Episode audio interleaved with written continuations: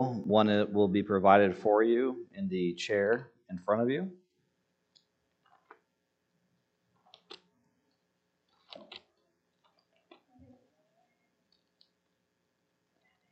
So we'll be in Isaiah chapter 1.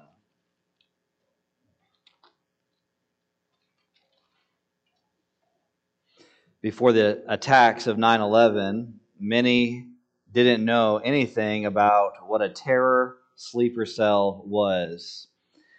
After 9 11, all Americans heard about, or about, uh, all we heard about was about terrorists who would come in, infiltrate our communities, wear the same things, dress the same way, get jobs, and wait and plan quietly at the night, at, um, waiting for the right time to attack.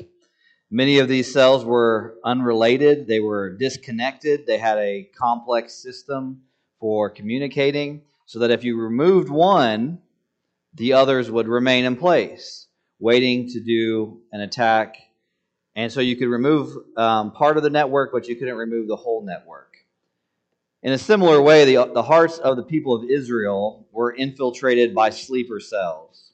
Sin had infected their actions. The men and women of Judah had gotten this disease. Even from the king to the lowest child, they had an internal disobedience.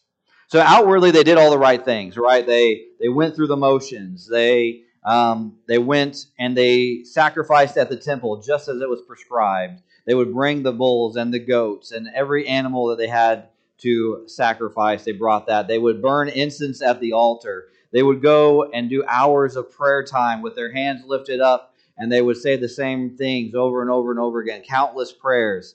And they would follow the law as it was prescribed externally. But internally, they neglected quite a bit. They had rebellion in their own hearts. And the fact is, it's kind of like all of us. We have unbelief in our own hearts. Unbelief, um, and it's not, these are not big sins, right? I'm not talking about we go out and murder somebody or that we commit adultery, but it's, it's the small things, small tastes of unbelief, distrust in our hearts, little rebellions, little actions of rebellion, little sleeper cells of terror. And this is an, an age old problem, right? We have a tendency towards false religion. We have a tendency towards going through the motions, but not actually worshiping. There is a tendency in all of us to betray God actively and passively. And it's these small sins, these small sins of unbelief. So let's go ahead and read this passage and I want you to read it as a message to yourself. Read it as if God is saying this to your own heart. And so we start in verse 10 of chapter 1. It says, Hear the word of the Lord, you rulers of Sodom.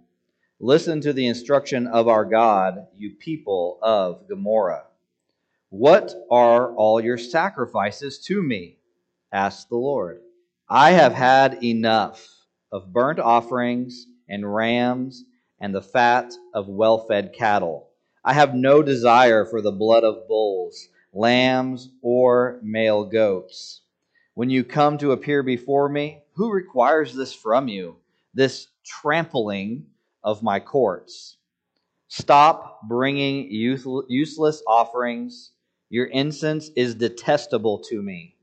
New moons and Sabbaths and the calling of solemn assemblies. I cannot stand iniquity with a festival. I hate your new moons and prescribed festivals. They have become a burden to me. I am tired of putting up with them. When you spread out your hands in prayer, I will refuse to look at you, even if you offer countless prayers. I will not listen your hands are covered with blood. Verse 16 Wash yourselves, cleanse yourselves, remove your evil deeds from my sight. Stop doing evil. Learn to do what is good, pursue justice, correct the oppressor, defend the rights of the fatherless, Plead the widow's cause. 18 says, Come, let us settle this. Or your Bible may say, Come, let us reason together, says the Lord. Though your sins are scarlet, they will be as white as snow. Though they are crimson red, they will be like wool. If you are willing and obedient, you will eat the good things of the land. But if you refuse and rebel, you will be devoured by the sword, for the mouth of the Lord has spoken. Let's pray. Father, as we read this passage, it should strike some fear in us. It should cause us to wonder what is it that you want from us? God, as we see the lives of the Israelites and their worship, in many ways, they, they did everything perfectly as you had instructed, yet there was something missing internally. Father, we fear to miss that as well. We ask that you would give us wisdom today, that you, we would see in your word the truth, that we would be encouraged and we would seek to be like you. We would follow after your will, that we would have a character that reflects your character, that we would seek to do justice and to defend the weak. God, help us be a people who love you, who are so in love with you that we can't help but share that with those around us. Father, keep us from laziness, keep us from works of, of worthlessness, but also keep us from sin and vile conduct. God, I pray that you would work in my heart as you work in theirs in this congregation, and that you would encourage us through your word and the power that is in there. Father, give us wisdom as we examine this passage. Open our hearts to hear your word. Help us to not be like hard hearted people who do not listen to what you have to say. Father, we thank you, we love you, and for your great mercy that you have bestowed upon us. In the beautiful name of Jesus, we pray. Amen. So, our passage is clearly pointing out the issue. It gives instructions and commands, and then it wants us to respond. The issue, of course, is false religion. If you read this, you can't help but notice that that's kind of the issue in this passage. In fact, our psalmist this morning was pointing out that God doesn't need food from human beings. In fact, He doesn't even need our praise. He doesn't need anything from you, and He doesn't need anything from me. He doesn't need a single thing from humanity. He says, I don't need it. I own the cattle on a thousand hills. I own everything. I created it. I could create another exact duplicate of you if I wanted to, right? He could create, and he does whatever he wants. So, what is it that he wants from us? And that's what we're going to see today. So, let's have a, a definition first. What is false religion? So, false religion in this passage is being obedient externally while rejecting God internally. So it's, a, it's an external obedience while rejecting God internally. False religion could also be given another definition half heartedly going through the motions rather than full heartedly trusting in God. Half heartedly going through the motions rather than fully, full heartedly go uh, trusting in God. And that's all of us. We all struggle with false religion. In fact, there's a, a, a streak of legalism within each and every one of us, a streak of uh, manipulation, if you will, in each and every one of us. Some would say that there's a, a, a, a theme of atheism in our own hearts where we reject God, right? It, and it's not, this is not complicated, right? I'm not talking about something complex. It's simple. How often do you feel like not grabbing the Bible and doing your Bible reading during the week? How often do you not want to pray? Or maybe even Sundays are kind of becoming dreadful to you. Maybe you're you're getting a little tired of getting up early or getting out of bed and coming to church and thinking through all the details of getting shoes on all the kids. Um, or dealing with that one person that said something kind of harsh to you last week, and now you got to go to church and see that person, and the whole memory gets brought up again, and maybe I should just go somewhere else. How often do we half heartedly come to church? Some days I don't want to gather with God's people. Some days I would rather sleep in. And that's a reality that we all struggle against in our lives. So, if we're all inclined to false religion, God provides the antidote, positive way, because that was kind of a, a negative way to say it. We could say that we could ask this question and get the answer in this passage. What is full hearted, God pleasing worship? What is it? That's what we're going to look at today. What is full hearted, God pleasing worship? The first thing we notice is, is, that it's a conviction of sin. It's a conviction of sin. The first step in worship is conviction of sin. Verse 10 starts to bring this out. It says, Hear the word of the Lord. Now, I want to point something really interesting out. Isaiah is the master of transitions. He is a master at transitioning through these passages. So if you look at verse 9, let's go ahead and read what it says. If the Lord of armies had not left us a few survivors, we would be like Sodom, we would resemble Gomorrah. And then we pick it up in 10. Hear the word of the Lord, you rulers of Sodom. Listen to the instruction of our God, you people of Gomorrah. Do you see that transition? That was really well done. He's transitioning from one point to another. And um, I don't always do that well with my points. And so I thought that was quite intricate. And what we notice is that the conviction is a product of the Word of God. So, in order to be convicted of sin, it's a product of the Word of God. We only know the standard of right and wrong when we look at God's revealed word.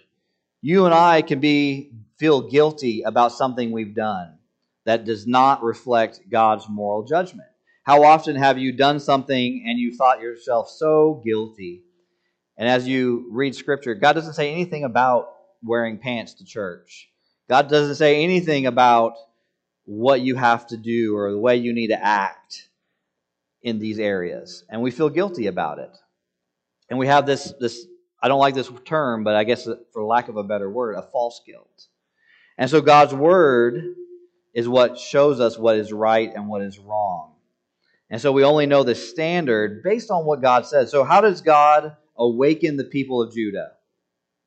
With his word. He awakens them, convicts them of sin through the word. Verses 11 through 14 shows that conviction is re- revealed by our heart attitudes. Verse 11 says, What are all your sacrifices to me? Now, I hope that you guys can catch the irony in this passage. I hope you see the language being used here is kind of sarcastic and a little bit not what we would expect from God. What are all your sacrifices to me? asked the Lord. I have had enough of burnt offerings and rams and the fat of well fed cattle. I have no desire for the blood of bulls, lambs, or male goats. When you come to appear before me, who, think about that for a minute. Why would God, who gave them the instructions on how to do sacrifices and worship, ask that question? Who requires this of you? Well, God requires it of you. And then he goes, This trampling of my courts. And the language is that of a bunch of wild animals coming into the church service and stomping over everything. God says, You guys are like a bunch of wild animals. Your hearts are not into it. You just brought, it's like it would be as if someone brought all their goats from home and brought them into our sanctuary and just let them wander around. Or brought a bunch of uh, cows in here and all you hear is the trampling of their hooves on our, on our carpet. And what we have is this, this imagery of foolishness of coming before the Lord with bad heart attitudes. He goes on, and, and this is my favorite verse in the or part of the whole passage. I just want you to know. I cannot stand iniquity with a festival. I mean, that's just that's just poetic right there. I cannot stand sin with a party. Why are you celebrating your sin? Why are you having a party with this bad heart attitude? What are you celebrating? What's so good about what you've brought? It's a bad heart attitude. So conviction is revealed by our heart attitudes. You can go through the motions, live a moral life, and then still miss the entire point. You can come to church every Sunday from the day you were in your mother's belly, and you can miss the point. You can come, you can sing the worship songs, you can read your Bible every day, you can memorize Scripture, you can do all of that and still miss the point. So, what is the point? Well, we'll get there. We're just taking the long way. We're doing the scenic route. What can we do? How do, how do we avoid having a party over our sin? Um, I, I don't know how many times my mom asked me why I'm having a pity party. And that reminds me of what this would look like. You're having a party over your sin. He goes on, he says, I hate. Man, that's some pretty powerful words coming from the Lord, isn't it? I hate your new moons, which is kind of when there's a new moon, they would have certain requirements from the law and prescribed festivals. They have become a burden to me. I am tired of putting up with them. Have you ever said that to your children? It gets exhausting sometimes being a parent. And you get tired of putting up with the same arguments, the same fights. My kids have, uh, have a talent of fighting over the smallest things. My boys, especially. So I'm glad they're not in here today, so we'll talk about them. And this, I'm sure I was worse as a kid, so don't, don't think this is me picking on them. But every time we get into the van, they fight over what seat the other one is sitting in. So at first, they could only sit in the back and there was two seats in the back, and they would fight over which one got the window seat and which one had the middle seat. Then we got it to the point where there's a seat up front and a seat in the back, and now they fight over who sits in the back and who sits in the front. And it's just continually. And so like we have to actually have a program for each step. So on the way to school, this guy gets to sit here and the other guy gets to sit there. And on the way back, we switch places. And let's not forget who sat where because it will be a, a very big drama. Okay, so I just lost why that was important, but it, it's a burden. It becomes a burden. Okay, it's a, it's a burden. And so the Lord is saying, You are bringing your sacrifices, but your heart's not into it. You're doing these external things, but you don't mean it. You don't really care to have the forgiveness of sins. In fact, some of you are worshiping false gods, bringing your sacrifices to the temple, and still trying to do both. It is exhausting. He is tired of it. And the, the, the third thing we see about conviction of sin is that conviction is obvious in our prayer attitudes. This to me is kind of like the thermometer that tells me the temperature of my, my spiritual life. What are my prayers like? How am I spending my time praying? What do they look like? The quickest way for you to identify if you are drifting into false worship is your prayer life. So, begin to ask Am I asking more than I am praising the Lord? Am I coming to God and asking for things, or am I coming to Him praising Him? Do I pray because it's just the right thing to do, or is it, am I praying because I get to do that? Because I get to spend time with my Lord and my Savior? Are you desperately pleading for God, or are you just going through the motions? Is there a desperateness to your prayer? Is there a recognition of your humility and His exaltation? What do my prayers look like? Am I just going through the motions? Do I have a prayer time in the morning and I just spend 20 minutes wandering? And when I say that, I don't mean like walking around the house doing chores, but I'm talking about is your mind wandering? I don't know about you, but there's seven other things that pop into my mind the minute I sit down to worship the Lord on Sunday morning. The minute I come into the sanctuary and I sit down and I begin to think about the sermon, I think about what God wants me to do, what pops in? Man, did I pull out some cash to do this? Did I what's for dinner tonight? I wonder if Jessica made that delicious steak that she made the other day. And I start thinking about all the good things. And I think about all this my mind begins to drift. And instead of focusing on what I came here to do, I begin to drift. And the same thing with our prayer time. How often do you open up the Word of God and you read a couple verses and then you start thinking, man, I wonder what uh, school is like for the kids today? You know, and next thing you know, you're you've drifted. Or the uh, the tyranny of your job begins to pop into your mind. You have 17 other things that you have to do, and you begin to push out the Lord. we use the Word of God to convict us of our sins. It's to realign us because it's very easy to say, well, that's just normal and we should do it that way. But God's Word says, no, there's something better. There's something better in store for you. So this is the first step in recognizing your false religion is conviction of sin. The second is correction by instruction. Verse 16 begins with wash yourselves. Oh, let me go back to 15 before we move there. I just want to cover this. It says, I will not listen. Your hands are covered with blood. In the very end of verse 15. What is he talking about? My hands don't have any blood on them. He's talking about guilt. He says, You guys are guilty, and you come to me with these bloody hands, and you raise them up, and you're worshiping me with full and covered in guilt. It could be in reference to the fact that they have been committing violence. It's um, it's a the blood term here is really more for violence than for sacrifices, but it connects really well to the whole subject of worship. And the process of worship was killing the animal, and there was bloodletting, and blood was everywhere. So could it be that he was they were worshiping and their hands are covered in blood, or could it be that they are guilty? I think it's a combination of both. I think Isaiah is using both of these because it really ties in well with verse 16, which says, Wash yourselves, cleanse yourselves, remove your evil deeds from my sight. So, what we see is that conviction is um, part of conviction means we take responsibility. We take responsibility. This verse points to man's responsibility in confessing and repenting. Now, here's the thing it's very easy for us to now turn this into legalism again, isn't it? We can turn this whole process back into a legalistic thing. Well, apparently, I didn't wash my hands enough. Apparently, I'm not clean enough to go before God.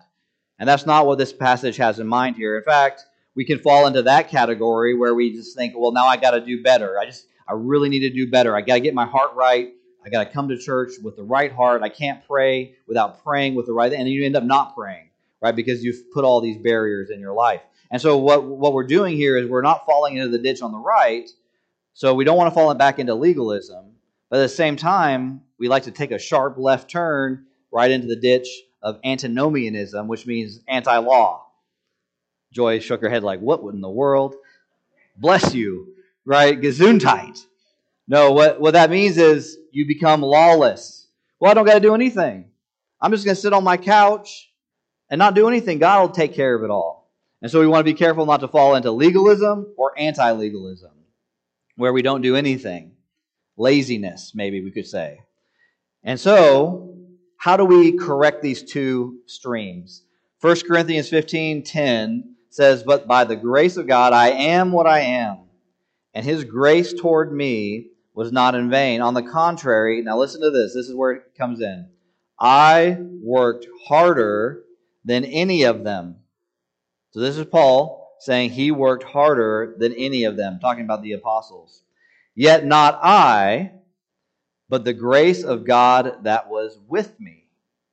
So that you see how it's combined. There's there's a, a mystery to where it relates. So you do the best that you can and at the same time, God is doing His work. It's not a you give 50, He gives 50, you get to 100. It's you do the best that you can, and God does His work. And so there's a responsibility that we have. How much of it do we contribute? That's the mystery. But the reality is, God does the work, and we also submit through our own hard work by confessing and repenting. So in 16, he says, Wash yourselves. And to wash yourselves means you recognize that you're dirty. That's the first step. Are you convicted of your sins? Cleanse yourself. Well, the way that we as Christians cleanse ourselves, and even in the Old Testament, cleansing yourself involved confession and repentance. Remove the evil deeds from my sight. Stop doing evil.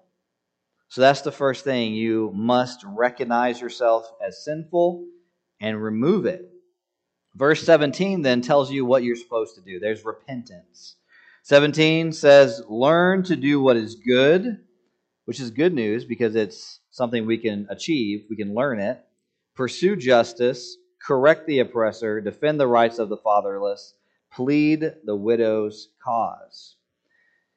Repentance means turning from one course of action to another.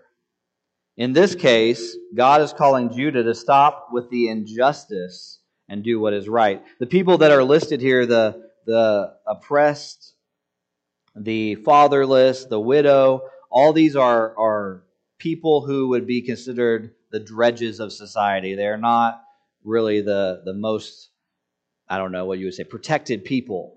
And so the king's job was to ensure justice in the land. And so many people would take this passage and say, well, he's um, God and through Isaiah is talking to only the king of Judah, saying the king of Judah needs to make sure he does these things. But the reality is, it's, it's for all of us. It's for all people that we need to do what is good. So why would Isaiah, through the inspiration of the Lord, say that we must do what is good? Why do we repent? Because we are ne- needing to align ourselves to the character of God. The first thing we see in Genesis is that he created the heavens and the earth. And what was the, the thing that he said after he created? It was good. It was good. It was good. It was very good. And he kept saying it was good. And so, what is going on here is the people of Israel are not reflecting the character of God. They are not doing what is good. They are doing the opposite of God's character. They are not pursuing justice, they're pursuing injustice. They're trying to get what they could get for themselves. They are not correcting the oppressor. In fact, they aid the oppressor. They are not defending the rights of the fatherless. Instead, they are working against it. Instead of pleading the widow's cause, they let the widow do whatever she has to do and survive on her own. Which means ultimately we need to value what the Lord values. That's what he is telling them here in this passage. He's saying, listen, Israel, you are not valuing what I value. You are not doing justice and loving mercy and walking humbly with me. You're doing the opposite. You're doing whatever you want to do, and then you're trying to cover it up through sacrifice. Now, this is where the reply comes in. If you were Judah and you were listening to this sermon, your brain would immediately go to, but what about? Lord, what about the time that I brought this oxen and sacrificed him? What about the time that we went to the new moon festivals? Lord, we're following all your commandments. We're doing what you told us to do. And what does God say? Come, Let's settle this. So often, religious ceremonies numb us to what God wants. It allows us to put Him in the past, and then we focus on magical, man centered, self pleasing demands, which then blurs God's moral commands. This is the problem of the Pharisees in the New Testament. The Pharisees were so good at knowing the letter of the law, they decided to miss the spirit. They became numb to who God was, his character, and they used that as an excuse to get away from stuff. They had a responsibility to their parents. They said, You know what, mom? Instead of actually supporting you like I'm supposed to, I gave the money that I was going to give to you, I gave it to the Lord because the Lord will take care of you. Oh, mom, don't worry. I'm not going to I'm not going to come home for these festivals to take care of you. I know dad's gone, but uh, we're just going to worship God in the temple. And I just need to be there. Right? That's, that's what they're doing. They're, they're taking the commands of the Lord and turning it into doing whatever they want to do. Um, and, and that's what we do too when we come to church and say, well, I went to church, so I should be able to lie and steal the rest of the week. I went to church, but I, I can hate my brother in Christ. Well, I went to church. That'll save me. And what Isaiah is pointing to is that this false religion is deadly. When there is trusting and, and obedience in a relationship with God, ceremonies can be helpful in symbolizing that relationship. When you have a good relationship with the Lord Monday through Saturday, Going to church is just a reflection of that reality. The problem is, most of us aren't in a good, trusting relationship with the Lord during the week. And so we come to church on Sunday trying to act like it is. We need to recognize where our heart is. And then we need to commit to obedience, which is our third point. Verse 18 through 20 goes into settling this. Verse 18 says, Come, let's settle this, says the Lord. Another way you could understand that is, let's reason together. Let's debate this. Bring your case before me. Because ultimately, that's what the people of Judah are doing. They're bringing their case to God. They're like, God, we've kept every sacrifice. Like, we, we follow the Ten Commandments. Now, we may not follow it to the Spirit, but we follow the letter. Like, I don't dis- dishonor my parents when I go over here, but, you know, I don't really like my parents. Right? And we go through this whole justification process. And so what we see is that there's a commitment to obedience that is required of the Lord. The fear of the Lord is the beginning of wisdom, the Proverbs tell us, which is a helpful way for us to understand obedience. Now, here's the thing when you see the word obedience, immediately in your mind, you're thinking about legalism. Right? You want to do it a certain way, and there's certain rules I must follow. And if I follow the right rules, God will give me the candy bar at the end of the tunnel right? I get rewarded for what I do. Is I say a prayer, I drop a quarter into the into God, who is my vending machine, and it out comes out the snack that I want, right? So often we think this way, maybe not verbally, maybe we don't say it out loud, but that's how we think. And so what what we have here is a commitment to obedience. It says the fear of the Lord is the beginning of wisdom. Jeremiah 32, when talking about the new covenant, when talking about the change of heart that's going to happen in the new covenant, it says this, uh, verse 40 I will make a permanent covenant with them. I will never turn away from doing good to them, and I will put the fear of me in their hearts. And then he gives us a reason. So they will never again turn away from me. So God places the fear of him in the heart of a new believer in order to never turn away again. The people of Israel lost their fear of the Lord. That's what was the cause of their false religion. So God works in the heart of believers by placing the fear of the Lord in them so that we worship properly. The people of Israel stopped thinking about him and their situation. They stopped desiring him and they stopped choosing to follow him, which kind of points to one main thing here in verse 18 that obedience is intellectual. God calls his people to reason, to use their minds to discover the truth of the matter. There's many ways you can use this word. That's why this passage says, let's settle this. Or your passage may say, let's reason together. But there's a, a judgment, a intellectual decision making that must happen. So, first of all, your faith is not blind, it is involved, there's an intellectual aspect to it, there's a thinking that is required. So, when you look at your day, you can say, Well, I don't feel like opening my Bible this morning, but instead you can think through the process and why you should open up your Bible Monday morning, even though it feels like it's going to be too busy. There's an intellectual aspect to this. You have to think. And I know thinking is hard, and we don't like to do it, and we don't want to process, but we have to think, which really helps us understand the nature of our obedience. Thinking rightly about obedience means knowing what God does in obedience. The reason we can obey as Christians versus the Old Testament is because of what Christ has done for us. If you would have true devotion to God, you can think of it as a triangle in many ways. The bottom left is the fear of the Lord, having a fear for God. The bottom right is a love for God, which then leads to devotion to God. Fear and love are key elements, key ingredients to understanding God properly, to worshiping Him.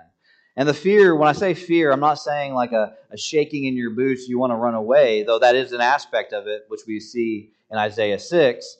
But what I'm saying is that you have a reverence for God. You respect the character of God. It's kind of like if you go and you look at the Grand Canyon and you see how majestic it is, how big. Nobody goes to the edge of the Grand Canyon and says, I am God. Nobody does. That'd, be, that'd be foolishness. You look at that Grand Canyon and you're humbled. You're humbled because you cannot ever have the power that God has. And so we see this recognition.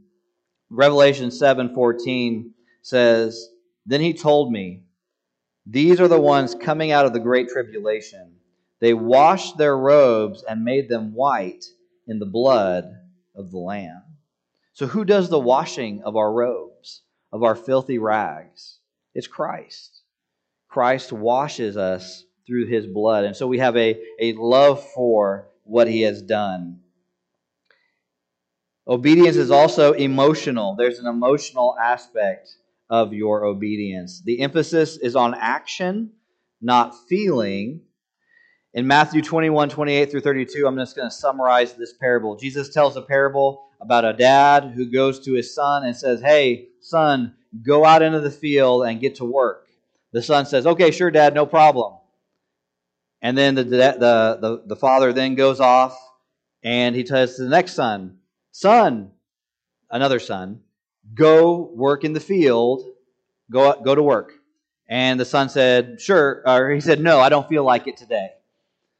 And then the father leaves. Father's out of the picture. Now we have the two sons. The first son who said yes, no problem, ends up not going, chooses not to go. So he had a, a willingness, at least to his father's face, but he didn't go and do what he was supposed to.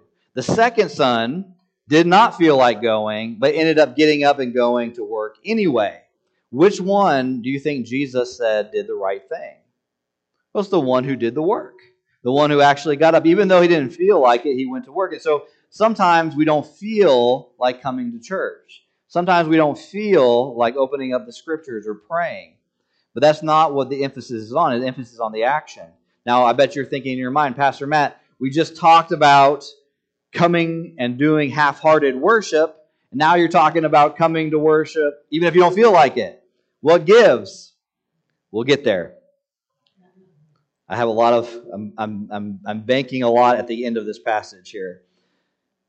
So we have the emphasis that God cleanses our emotions, our dispositions. And finally, in verse 20, we have choice. Verse 19 says, If you are willing and obedient, you will eat the good things of the land. 20 says, But if you refuse and rebel, you will be devoured by the sword, for the mouth of the Lord has spoken.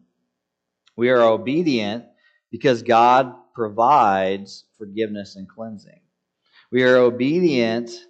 Instead of rejecting, we submit to His word. So we choose to follow God rather than our own wisdom. We follow the wisdom of the Lord rather than our own. And then the last bit of this, we see that there are consequences for disobedience. You can either eat of the good stuff or you can be eaten.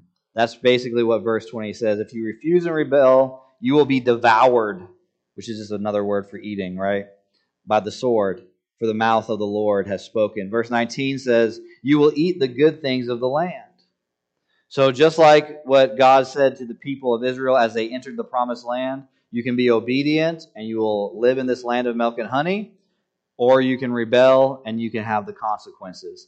And that's typically how I explain that to my children at my house. You can either be obedient and it will go well for you, or you can be disobedient and it's going to be hard for you because there will be discipline. You will get spankings. That's just how it works. And the same thing for us. We can either be obedient to the Lord, following his wisdom, or we can reject him. So, let's get to the conclusion. What's the antidote? Obedience flows from a love for and fear of God. That's it. Our obedience is not, we don't obey to get God's love. We don't obey because we're afraid of Him. We are obedient because we love God. We love God first he, because He first loved us, then we obey. So, we can't really measure up to the law that was given here. And Jesus summed up the law for us. He said, Love the Lord your God with all, with all your heart, all your soul, and all your mind. Now, I can tell you, I fail with this so often because I live in a distracted world full of internet, full of emails, through text messages and phone calls and everything else, and my mind will go a million other places, as I'm sure yours does as well. So the antidote is to recognize our failure, to be convicted. God, I fail. I fail over and over and over again. 1 John 1 9 says, If we confess our sins, he is faithful and just to forgive us our sins and to cleanse us. That's the key word cleanse us of all unrighteousness. The antidote is to recognize our failure, confess the standard of the word, and then submit and obey with Christ's help. A heart captured by God worships out of joy. Obedience or external worship is just the feet that carry us in the way of joy. Would you have true joyful worship? Is that something that you want? Then you have to turn in your heart to Christ daily by rejecting self made religion. You ask Him, you go to Him, and He promises that He will cleanse your heart. He will set you straight intellectually, emotionally, and volitionally. Volitionally is just a fancy word for choice, for choosing. It just didn't rhyme with the other ones. So, volitionally. Sorry, I had to add it in there. So, would you turn to Him today instead of relying on just going through the motions? I mean, you can read your Bible, you can read passages and passages and still not be changed by it. You can say a couple prayers, you can go to church all you want, but true transformation comes from the Lord. That's the antidote, eh, antidote, antidote to false worship is the fear and love of the Lord. Do you fear him? Do you love him? If you do, then grasp onto him. Allow his change in your heart. Grasp onto the hem of the one who paid it all. And when I say him, I mean H E M, not H Y M N. Him. Grab onto his cloak and be changed, transformed by the one who paid it all. Let's pray. Father, we thank you for your transforming love. We thank you for the fear of you. God, we thank you that we can come to you and look at your character and recognize that we fail to measure up to the one who does everything correctly, who is perfect, who is pleasing. You are the ultimate good for all of us. And Father, we fall short day in and day out. Our characters, our actions never properly reflect your character. And so for, God, for that, God, we, we ask for forgiveness. We ask that you would transform our hearts, that we would turn away from our wickedness and turn to you. Lord, be the antidote to false religion. The love and the fear of the Lord is the beginning of that wisdom that we can use to worship you. So, Father, I pray that we can worship you not through some uh, manipulation, not through some ignorance, but in full trust in who you are and your character. God, I thank you for this book in Isaiah, this chapter of Isaiah that, that points to you, shows us where we fall short and how we can have hope and trust in you, that you cleanse us, that we can overcome the world through the blood of the Lamb. Father, I pray that everyone here can sing the hymn, Jesus paid it all, all to him I owe, because we have nothing good within us in order to do this. We thank you for your mercy. Lord, thank you for your mercy on me. Thank you for this church, this congregation. I'm so honored to be able to worship with them on a regular basis and to sit next to them and sing these hymns that we sing about trust in our Jesus. God, I thank you for Sierra Vista Baptist and all that you have done in our lives here at this church. Pray that you would continue to help us to be a people who seek to worship you in spirit and truth. That we would be a people who know the antidote to false religion. That we would not fall back into a spirit of slavery, but that we would be freed from the burden of sin and guilt through trusting in Jesus Christ. Lord, I thank you for your mercy upon me and upon this congregation. And all these things we ask in Jesus' name. Amen.